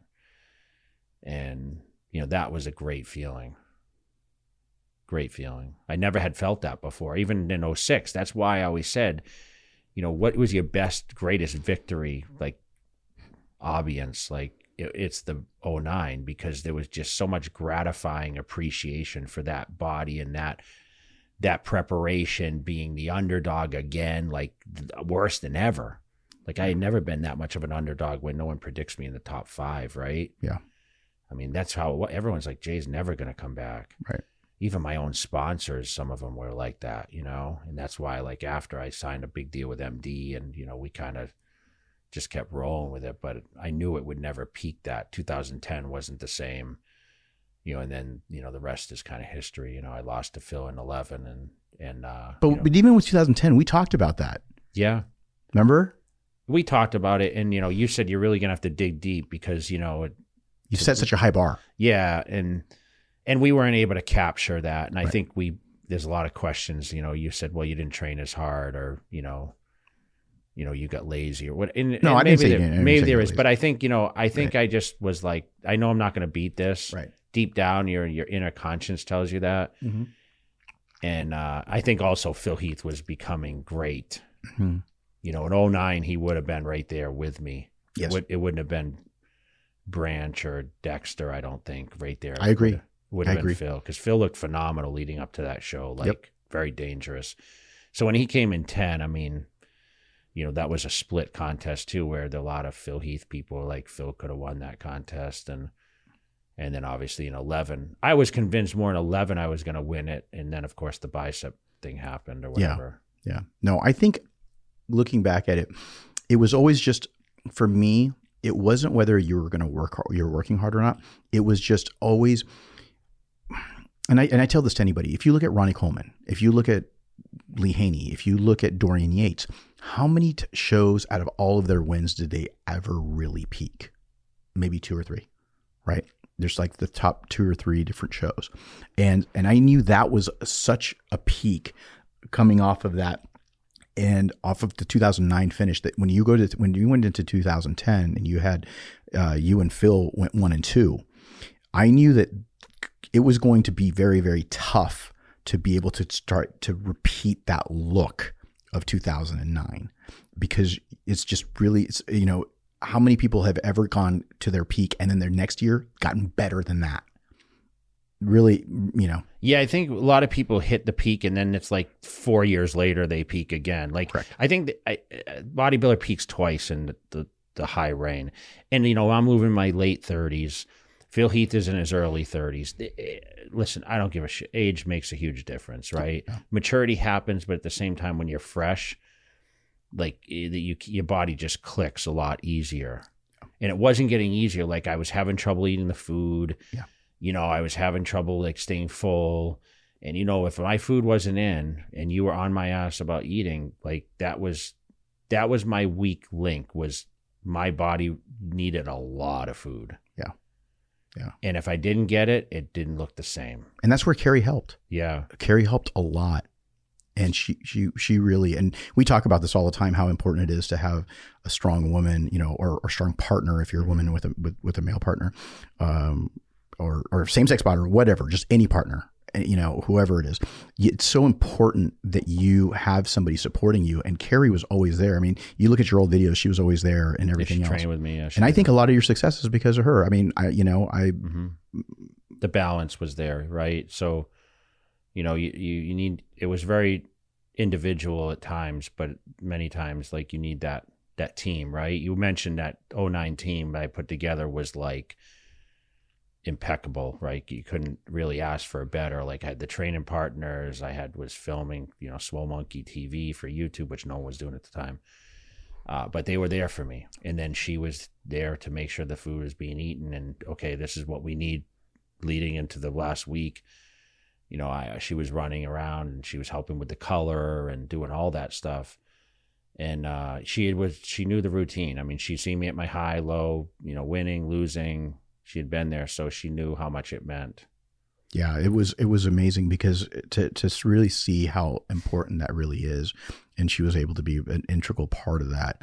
um, that it, it's really important to have a, a, person to be able to help you like at that level. And again, like you said, we it was kind of the dream team because everybody in there, you know, even Dave, I used to, you know, and Dave, you know, Dave, I was never buddies with Dave. I became friends with Dave through Yeah. you, and um, and it was funny because uh, I was just like in awe of it, and you were just like, like this is like when you when you get a dream team like the Lakers or the Warriors or somebody Mhm. like that together, it was really good because it, it really made a big difference in every aspect of, of the prep.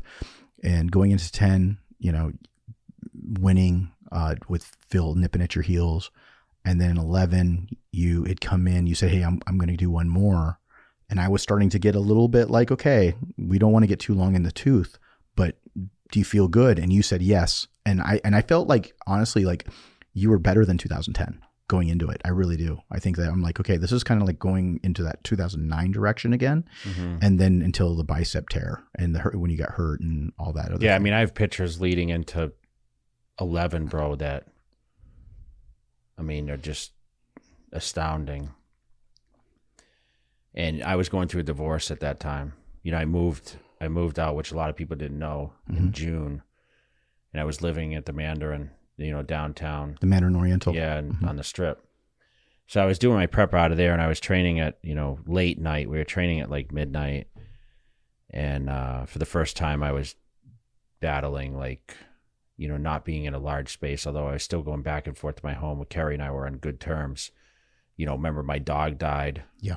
Uh, Yep. Right then. Scrap. No, uh, Trace. The Oh, Trace. That's right. The um uh the Airedale, the Airedale, Terrier. yeah. And uh, goatee. you know that was when I was actually shooting video with uh I was shooting with Per Bernal and then of course I was going through the divorce so I kind of felt like and then you know of course my contract was coming up with MuscleTech they informed me that hey we're gonna cut your contract by like two thirds and I was like man like this is all going bad you know and then uh, the bicep tear two or three weeks out, you know, doing a photo shoot, and me thinking it was just a strain. And I remember sending pictures to you, and you're like, "Bro, this is no, this is not good." Yeah. you know, it was swollen. Yeah. and I was like, "No, it's going to be okay." Yeah. and of course, it was disastrous by the time uh, I drained the water, and it was black and blue came about, and then of course everyone thought I shot my arm right. Uh, so that was a kind of a, a hard point for me. I finished second. Then we had to go to you know India right after, and Right. although I cleaned up a little bit for India, you know Phil had won his first, so I was super stoked for Phil, man. Right. Like he looked phenomenal. I think that was the best Phil he'll feel we've ever seen aesthetic wise. I mean, we talk about 01, my look. I think that was you know, Phil's greatest. You know, I, I don't know. It would have been a tough show. I mean, I still think that if I was on point, I would have beat Phil just because I had the momentum. I was Mr. Olympia. I was bigger and bigger, you know, with some aesthetics wins. And I think that leading into that show, I did have enough in the tank. And I had already stated I was pretty much retiring after five victories. And, uh, you know, it just didn't happen. Well, I think that, like you said, Phil just started catching his stride. And at that point, like you said, Phil then didn't double peak again until 2013. And then that's when he got the one call out. And 11 and 13 were really, really good. And having the injury obviously just was such a, you know, it just it was such a huge setback. At that point, things you know got weird at that point right because it was like a lot of that uncertainty a lot of some some of that negativity creeping in and all that stuff. We went we went into um uh india um and, and the good thing is you know going backwards india when we had some really good times in india like the year before um and everything else when we went out there. And uh we i gotta you know when when we talk about the the times when we were all together um, during that that that Mhm. period uh, between 2009 and let's say 2011, those two years, um, when we're shooting the DVD, man, I'll never forget when Phil passed out on the chair Yeah. and you were on the phone, and I gotta see if I can find that video. It's somewhere, but and uh, we would just play, pla- you know, we would we would haze Phil, right? It was like hazing Phil, and you're like, get him, get him Yeah. him, you know? And I was just like, get the little, you know, and he'd pass out in between us and we're watching in your theater The room. theater, yeah. And, and then I just put phone on and then he's asleep. And I would just be like, wake the fuck up. Yeah, and he yeah. was just, just, you know, his eyes would pop out of his head and like he would get so mad, you know. But yeah, I laugh about those because he'd come to my house. He played like um Guitar Hero. Guitar Hero, and he was like a little kid, man. Like, and uh, you know, we just have these conversations, and then you know, as we traveled, we always had the laughs, right? And uh, you know, that was we were just in a different realm then, right? And uh, you know, then of course passing the torch. And I remember for years, like even after Phil wasn't, uh, he wasn't his confidence wasn't like he wasn't. He was a fan of bodybuilding still. So for him to win, you know, I think he felt the same way I felt when Ronnie. It was like, damn, Jay lost, but I just won, and you know, he was super stoked, and I I knew he would win anyway because of the bicep, right? They told me, they said, you know, you can't win like this, and uh, you know, I was so happy, happy for him. It was just, you know, that was a that was like I was able to speech. I mean, what Mr. Olympia was able to lose and give a speech for the current, you know, it never really happened, right? Right. And uh, Because you were so mentally prepared. yeah, and you know, a lot of things started happening. Then, like I remember we were approached leading into you know t- after I lost. You know, they're like, "You got to come back for 12. and I had the surgery in February because I had guest appearances like crazy after the Sheru Classic. And then Generation Iron approached us about the movie. You know, they originally reached out to me and they they wanted me to be play a major role in the Generation uh, movie. And then you know Phil met. I remember exactly. They came to see us in New York City, and you know Phil and I had the discussion in, in the W Hotel there, and that's when uh, you know they they wanted to launch the movie for 2012. But I said I'll exit because I'm not going to compete. You know I knew I wouldn't be able to get back, and you know I eventually came back in 13, which is you know just to get back up there again. It was never really a plan like I'm going to come win this title back. It was more of like, hey, I just need to exit the way I want to exit and not be forced out by an injury. Well, and then you, when you decided to come back, was how was that? Was that something that you were just like 50-50 about, or is it because I know that you were launching a brand at the time? yeah, it was. you know, uh, it was. You know, that was another reason too. Is you know, I wanted the, I wanted the hype, right? It's, and I didn't even really start training for that thing until, you know, June. mhm. So I literally prepared June to September. Why? Why did you? Why did you wait so long to prepare for that show? I don't know because I was touring on bus on uh, my tour bus. If you remember, I had Oh, my, that's right. my GNC With and Jess. military tours. Yeah, so Jess, you know, my buddy became my driver. So I was basically flying in in and off. He would he would get the bus to one location. I would fly in, ride the bus for a certain distance, and then when he had to do the long breaks from certain states, as our we did our path across, we did a tour from all the way from east to west and back over like uh like a four or five month period. You know i was flying back and forth and i, I you know it was just impossible to train you know i was in a different gym at midnight. I was doing meet and greet sometimes twice a day. Well, because we didn't work together that year. no we didn't. Right. you know and i knew you know and partly the reason was is you know i, I didn't i knew i wasn't going to give it 100% right so when I made the decision, I you know I brought in Chris Aceto, who I had originally worked with at the very end. You know, I had actually talked to like Chad Nicholls. I mean, everyone wanted to Work say we wanted part part of this success story. I just knew that I wasn't going to give it a hundred percent uh, because of where I was starting from. Mhm. You know, I didn't have the density. hmm That's the one thing. When I stepped away with the bicep, I, I thought, okay, I'm done Right. And I had the surgery and I started going out. I just finished my divorce. I'd meet, you know, out dating and partying and doing whatever in Vegas, experienced that for the first time. I had no mindset of anything. So mentally, we talk about the mental game. If I didn't have that mentality, it was impossible. So, you know, when I did come back in 13, you know, I, I rushed it and I wasn't going to give it my all. So there was no reason to bring you in for it. But we never had really the discussion. I think that's where, you know, it was just a little awkward for a time. Yeah. Um, and obviously you had Phil, and he was, you know, no one was beating Phil Heath. Like, Right. Come on, like you know, he had he had really just kind of got his stride, like you mentioned. Uh, but I thought I could have a good showing. Mhm. Like I thought, okay, I can be in the top, you know, three, four, Right. five, whatever. Even at or what percent, you know, I didn't see anyone that was just drastically better. And you know, as I prepared, and you know, I ended up finishing sixth you know, rushed prep and uh, You know, was it a gift at six? Maybe. I mean, Ramy and Roelly looked good that year too. But you know, Shawn Rhoden had come into the scene by then, and I, I, I didn't think that he was a world beater. I never imagined him to be Mr. Olympia Mhm. at that point. And uh, I just, you know, my respect was always to Phil Heath, and you know, we were still close at that time. So, you know, it was they were all psyched to have me on stage because I had, you know, done a lot of things since then. You know, with, I stayed on, you know, the publicity trail, and uh, you know, finished the, the my last Olympia. But I knew that was it. That was it hmm at that point. Well, you know, I mean, it was a it was a long, great career, and you made you had a lot of historical moments. And on top of that, the biggest thing that I knew you were always very keen on is being financially locked in. You know, I mean, was that because just I, I mean, you know, your upbringing and everything was always the farm, always, always, always like I, I talking to you was always like talking to a guy that was broke. Because that you had that mentality like you're always broke. And which is you know i have that similar type of mentality. But with you it was even another degree.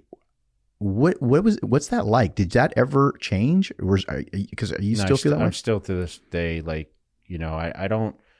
Although money, if you put a scale, uh, where money lies on my scale, it would be closer to the the tenth spot than the top three or four.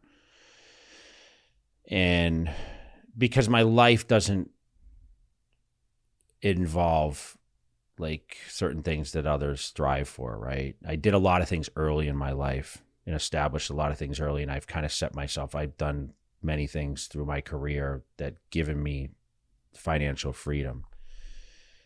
Uh, but my fear of being broke is what drove me. Okay. My fear of losing drove me. Uh, my fear of not being accepted drove me. That's what made me who I was. Um, I grew up on a farm, you know, I seven kids. My dad, you know, raised all of us kids and, you know, we weren't financially free in that sense, but my dad did a great job for what he could. And in the beginning, I mean, I was a starving bodybuilder trying to make money. I mean, I, I couldn't afford anything. I mean, the food was expensive. I worked odd jobs. I mean, you know, we talk about the relationship with Kerry. You know, she worked two jobs to help support the bodybuilding in the beginning. We shared a car.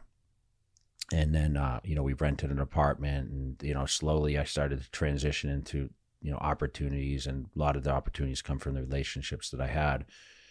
And I was able to, you know, get involved with many, many things. But at the same time, like we were rock bottom. Like, how are we going to pay for things when we we're, you know, we went out on our own after leaving my dad's house. We lived together. Kerry actually moved into me with me when we were like 18 or 19.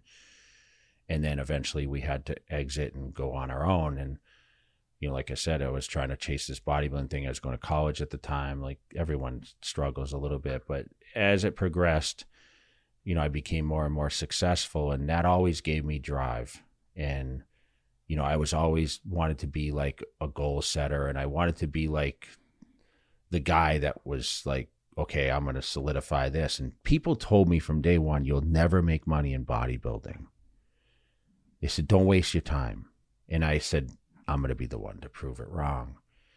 And still to this day, I hear it all the time, like, oh, bodybuilding's broke and whatever. But the truth is, is like, I think there's more money today than back then. It's just that you're not going to be handed that money. right Like, you're not we- gonna get the big contracts like Yes. you used to get and there was only a couple bodybuilders on the planet that ever got handed big money. And that was myself and Ronnie Coleman. And Yes. you know, because you were in the middle of some of those deals. yes And it was big money, Yeah. right? millions Yeah. Yeah. So it was a different era different era and in, in those days are done. Right. But you have to you can still go out and you can create your own branding. Right. I mean, and do it all. And that's kind of what I've done. I've taken advantage of I think if anyone what I've set the standard for is like I capitalized on being a very successful bodybuilder. And I feel I could have been a better bodybuilder if I didn't pursue some of that financial uh, success. I could have been a better bodybuilder, but I chose to kind of be ride the middle, right? right between the financial and the actual Yes. placings And, you know, I, I said, you know, I always say, I'm one to say, well, I'm, I'm not going to keep doing this because it's very taxing. but then you know five months later i'm still doing the same thing i mean i told you when i quit bodybuilding i'll never t-bar row or bent row or deadlift again and i do them every single back or leg workout And you said you'll never go on and do all this touring ever again, and i love it and you still do it. Because i love the fans and i appreciate what they've given me i mean i just did an appearance last week you know three hour appearance scheduled in new jersey i actually flew over for the day and i was on a time constraint and it was scheduled. I ran two and a half hours over. I was, it was twelve to three. I ran twelve to five thirty. My flight was at seven. I I barely barely made the flight home, but Mhm. that's what I do, Right. Because I just love it that much. But I still have that fear of like, you know, I'm Jay Cutler. Like, where's my legacy stand? And it's not so much financial at this point. Like, Right.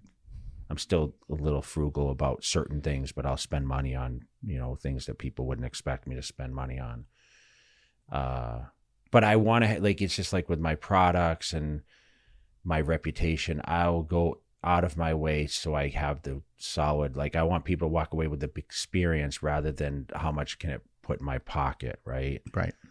And that's what I love because everyone everyone needs motivation these days and especially the what we just went through. And uh, you know I, i've learned to appreciate a lot more since i retired. I, it's easy to now look from a distance over my career and realize how great i actually was at periods.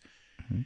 and i also now can truthfully sit in front of you. And if you question hey on that time that i questioned your like why you how focused you were it's easy for me to say, you know what, I, I slacked a little bit in this sense. And like you mentioned, 2010, like I- think that 09 rose me to here hmm and I saw no vision past that. So it, it kind of fell back. hmm And then I think when I, when there was a little controversial in, o- in 10 with Phil, like I think it peaked me back up. And then of course, you know, Yeah. circumstance, I wasn't able to be as great as I could have. But underdog worked better for me It did. always. Yeah, I could tell what you're. Winning was a curse for me. Yeah. Because I got satisfied very easily. Yeah. That was something that I definitely saw in in the situation that had happened in the past, and well, while we worked together as well. But um, and just keeping you going. And I think obviously you weren't used to having somebody ride you. No, I mean, uh, no one to this day, since you, no one's ever spoken to me or uh, been that much of a relevancy towards the success. You know, I, I kind of make decisions right on my own boss. I own every branding I do now and and make decisions. I mean, I'm 47 years old, you know, so there's not much people can really dictate in our life, right? We're we're self-employed, we're entrepreneurs. So it's kind of uh, you know, when you, I still try to listen to what people say because there's a lot more experts than me when it comes to outside things. But as far as my life and the direction, I feel I have a great grasp on that, and I'm happy that the competitive side is out of it in that sense. Yeah, yeah. Well, you're now with Angie. You've been with Angie now for a while. Four years. four years. Um, you guys, it's awesome seeing you on social media and being so happy and balanced out, and still no kids, right? Is it? No, chil- no Yeah, children. Um, it's kind of weird, man. I just never. and when I say no kids, right, meaning that no plans, because I obviously know you don't have kids, but my whole thing, or no, that, that we any that we know about.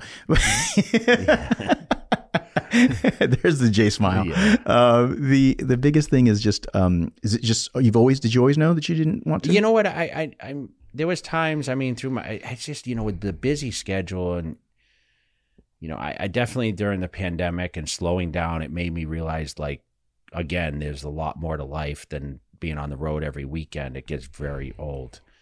Uh, but I feel I have a commitment, right? Um, but I never say never. Okay, never gonna say never. But today, if you were asking me, I just there's no real plans. You know, I mean, there's a few more steps I'd like to take before, you know, I, I really kind of lose a little selfishness. I'm selfish. I'm, I'm going to be honest with that because I'm still striving for greatness in certain areas of my life. And, uh, you know, whatever happens, happens. I like things to be a little more, uh, you know, natural. That's all.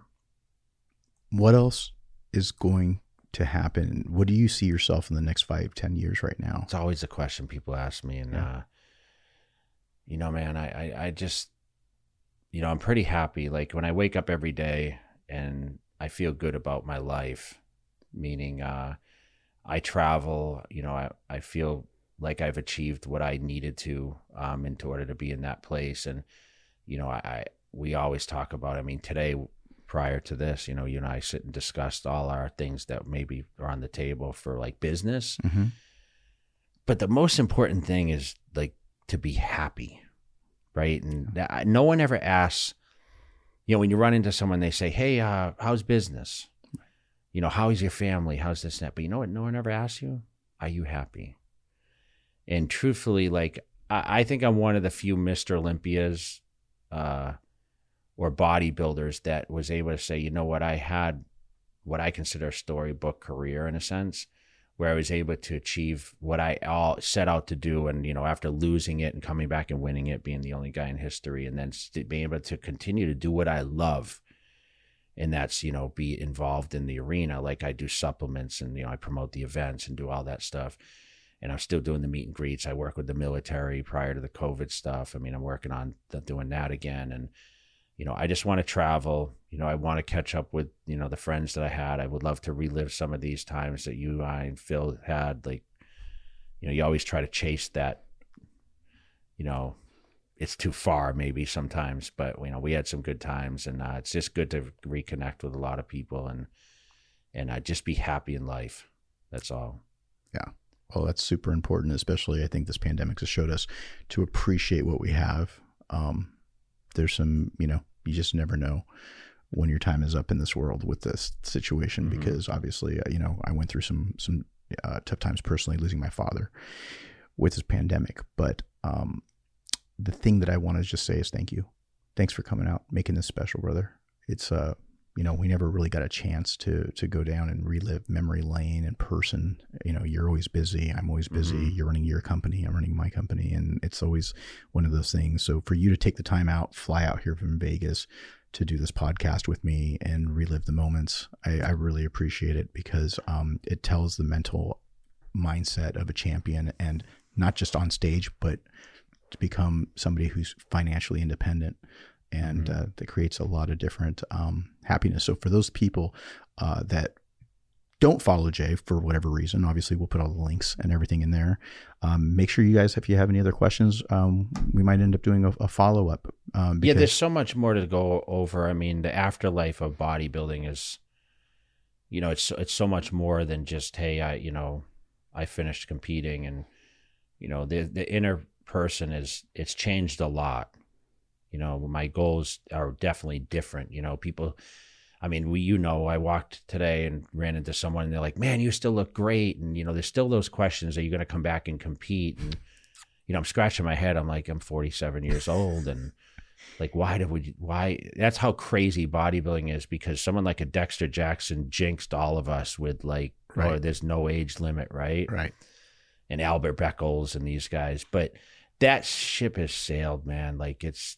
I'm enjoying watching the new guys, the new generation, Hadi, you know, who's amazing, and you know, we talked a lot about that. I'm still a fan, as you can tell Yeah. of it, and uh, you know, I, I just I love to watch the progression, but you know, and I love the new divisions too. I'm not gonna lie, like I'm Mhm. not one of these bodybuilders that looks at men's physique or classic and thinks, oh, you know, those are, those aren't but real bodybuilders because some of those guys train pretty damn hard, right? Yeah. So there's so much more now that you know we've experienced because it's been 11 years since I won my last title, which is amazing to me, and it's re- literally taken me 10 years to to understand what that journey was because I reminisce all the time, and you know I appreciate you bringing me back into a little bit, and I'm glad that we uh we had some great history together and continue. Hopefully, uh you know we'll be able to uh, have some more in the future. Absolutely. Thank you so much for coming. Um, Hany Rambod and my special guest, four time Mr. Olympia, the legend Jay Cutler. And that's the truth. Till next time.